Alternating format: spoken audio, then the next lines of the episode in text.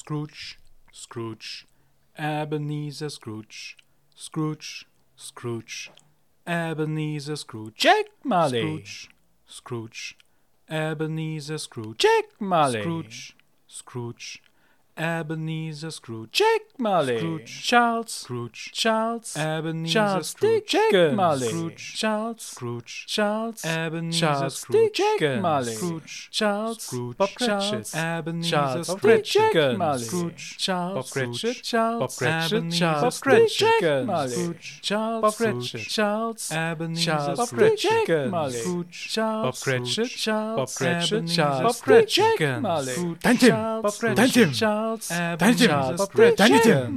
Charles. Bob Jack Deine Tim. Marley. Mein lieber Ebenezer, eine Pandemie ergreift in diesen Zeiten Besitz von unserem Leben.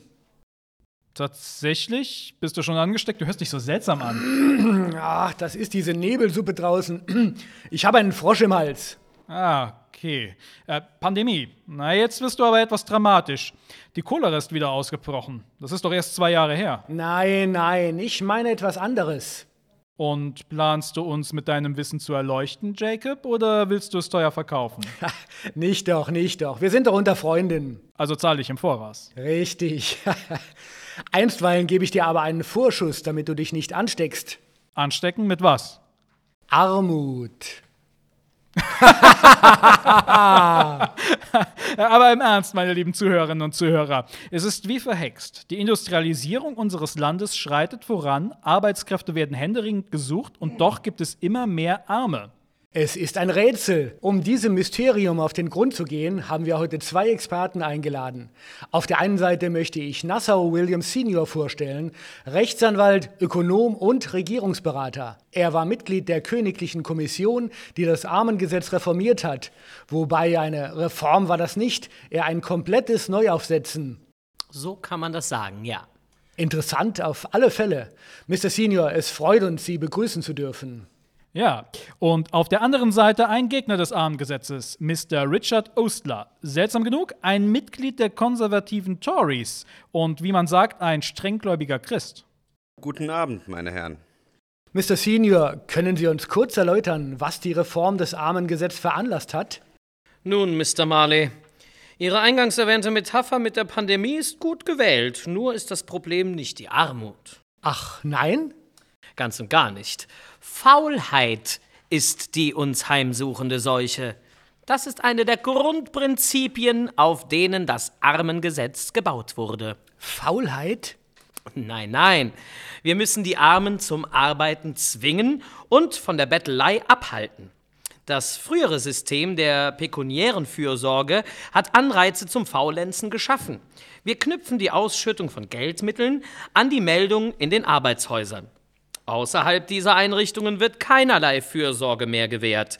Gleichzeitig müssen wir den Gang in die Arbeitshäuser also so unattraktiv wie möglich machen, sonst sind die feinen Institutionen sehr schnell voll. Hm, interessant. Können Sie dieses unattraktiv machen etwas näher erläutern? Sicherlich, meine Herren.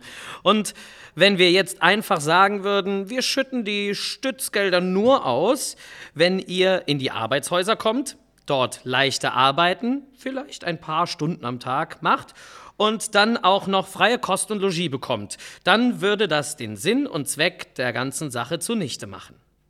Es geht um die Erziehung hin zur Arbeit. Wer nicht hart arbeitet, der bekommt nichts. Wer im Arbeitshaus ist und Arbeit verweigert, wird bestraft.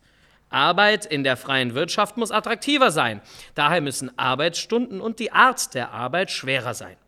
Wer sich auf seiner faulen Haut ausruhen möchte, der kann das gerne tun, aber dann soll er sich nicht über Hunger beklagen. Also ehrlich, dieses ganze von Ihnen hochgezogene System ist im höchsten Maße unmenschlich und vor allem unchristlich und kommt einer Versklavung armer Menschen gleich. Aber, aber, Mr. Ostler, die Sklaverei ist im Empire doch seit kurzem verboten. Nur weil es nicht so genannt wird, heißt nicht, dass es sich dabei nicht genau darum handelt. Warum erzählt Mr. Senior nicht davon, dass Familien getrennt werden in diesen feinen Institutionen? Männer bleiben unter sich, Frauen auch, und die Kinder haben ebenso einen eigenen Flügel für sich. Dazu kommt noch, dass sie von den lächerlichen Gehältern, die sie für die Arbeit in den Armenhäusern beziehen, ihren Unterhalt bestreiten müssen. Die hygienischen Bedingungen sind katastrophal und das vorgesetzte Essen, pah, würde man nicht einmal dem Vieh verfüttern. Nun, Mr. Senior, es klingt so, als hätten Sie alles richtig gemacht. Also wirklich.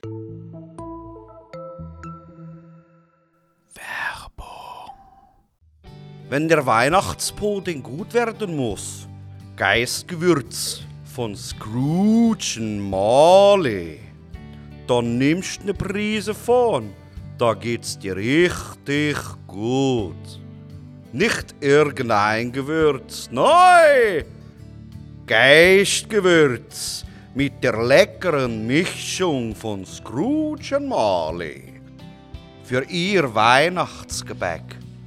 Geistgewürz von Scrooge and Marley. Wer hat's erfunden? Dickens. Aber äh, sagen Sie, wenn die Leute in den Armenhäusern für ihren Unterhalt arbeiten, warum zahle ich dann mit meinen Steuergeldern dafür, diese Leute zu unterstützen? Eine gute Frage. Aber sehen Sie, das System kann nicht so gestaltet werden, dass es sich selbst trägt. Zumindest jetzt noch nicht. Wir müssen zunächst investieren. Außerdem ist es gleichzeitig eine Investition in die Zukunft. Ich meine, Sie hatten doch auch Professor Malthus zu Gast. Also sollten Sie mit seinen Theorien vertraut sein. Wenn wir die Leute nicht erziehen, wird es immer mehr Arme geben und die Kosten wachsen uns über den Kopf. Ganz ohne Hilfe können wir diese Menschen nicht lassen. Ob es Mr. Osler glaubt oder nicht, das ist unsere Aufgabe als Christenmenschen. Dass ich nicht lache. Wenn dieses neue Armengesetz auf einer christlichen Wahrheit beruht, dann ist die ganze Bibel eine Lüge. Malthus ist auch nur einer dieser Ökonomen, der etwas von unsichtbaren Händen fabuliert, aber keine Ahnung von der eigentlichen im Hintergrund wirkenden Macht hat. Darf ich die Herren an Genesis 1.28 erinnern? Und Gott segnete sie und sprach zu ihnen, Seid fruchtbar und mehret euch und füllt die Erde und macht sie euch untertan. Diesen Nonsens vom bedrohlichen Bevölkerungswachstum als Gesetz zu fabulieren, spottet jedwede Einsicht und Tradition. Das ist wie mit der unsichtbaren Hand des Marktes. Das, das goldene Kalb ist das, der, der schnöde Mammon. Also sagen Sie, dass die Theorien des großen Ökonomen Adam Smith, der den Wohlstand für alle durch den freien Markt und die darin wirkende unsichtbare Macht des Marktes bedeutet, fehlgeleitet sind? Die Geschäftstüchtigkeit Einzelner führt immerhin zu mehr Arbeit, auch für die ärmeren Schichten. Oder anders formuliert, glauben Sie nicht, dass wenn jeder nur an sich selbst denkt, auch an jeden gedacht ist? Gentlemen, ich glaube, dass der Mensch ein gefallenes, selbstsüchtiges, unwissendes Wesen ist und dass jedes seiner ungeregelten und ungehemmten Handlungen mit Übel behaftet ist. Ich glaube, dass seine Handlungen nicht ohne die einschränkenden und regulierenden Gesetze Gottes gelassen werden dürfen. Sein Egoismus wird ihn dazu bringen, der Allgemeinheit zu seinem eigenen Vorteil zu schaden, anstatt bei der Suche nach seinem eigenen Vorteil solche Pläne vorzuziehen, die der gesamten Gesellschaft dienen. Zudem war Adam Smith, auch wenn Sie es nicht glauben, kein Ökonom, sondern Moralphilosoph. Wenn Sie schon die Werke dieses Mannes zitieren, Gentlemen, dann denken Sie bitte auch an die Theorie der ethischen Gefühle. Die Sympathie ist danach die Grundlage der Moral. Und ohne Moral, meine Herren, wären wir Bestien gleich. Sie mögen es nicht glauben, aber ich bin in einigen Punkten Ihrer Meinung. Tatsächlich? Absolut. Nettigkeiten, Etikette, Mitgefühl, alles eine dünne Fassade, die sich der Mensch überstülpt, um sich nicht gegenseitig an die Gurgel zu gehen. Hat nicht Thomas Hobbes schon gesagt, Homo homini lupus, der Mensch ist dem Menschen ein Wolf? Ich glaube, Sie nehmen dieses Zitat aus dem Zusammenhang. Gentlemen, Gentlemen, Sie sehen das alles zu extrem. Die Aufgabe der Kommission, die die Novelle des Armengesetzes erarbeitet hat, musste einen Kompromiss finden. Ich denke, dass niemand die Armen einfach verhungern lassen wollte, aber wir können die Finanzen des Empires auch nicht allein für die Wohltätigkeit opfern. Ich schlage Ihnen etwas vor. Warum recherchieren Sie nicht einfach ein wenig weiter? Laden sich Gäste, die aus erster Hand wissen, wie eines der neuen Häuser funktioniert, ein. Ich kann Ihnen gerne ein paar Namen nennen. Ähm, da nenne ich Ihnen auch aber gern ein paar. Jacob? Na, dann denke ich, ist es ausgemacht. Vielen Dank, Gentlemen, für Ihre Zeit und die erhellenden Einsichten in das neue System. A Christmas Carol, eine Weihnachtsgeschichte. Theaterstück in deutscher Sprache mit englischen Carols. Am 25. Dezember 2021 um 20 Uhr im Theater am Ring Saloy und am 5. Dezember 2021 um 18 Uhr in der Stadthalle Merzig. Tickets bei ticket-regional.de und an allen Vorverkaufsstellen. Mehr Infos unter scroogeandmarley.de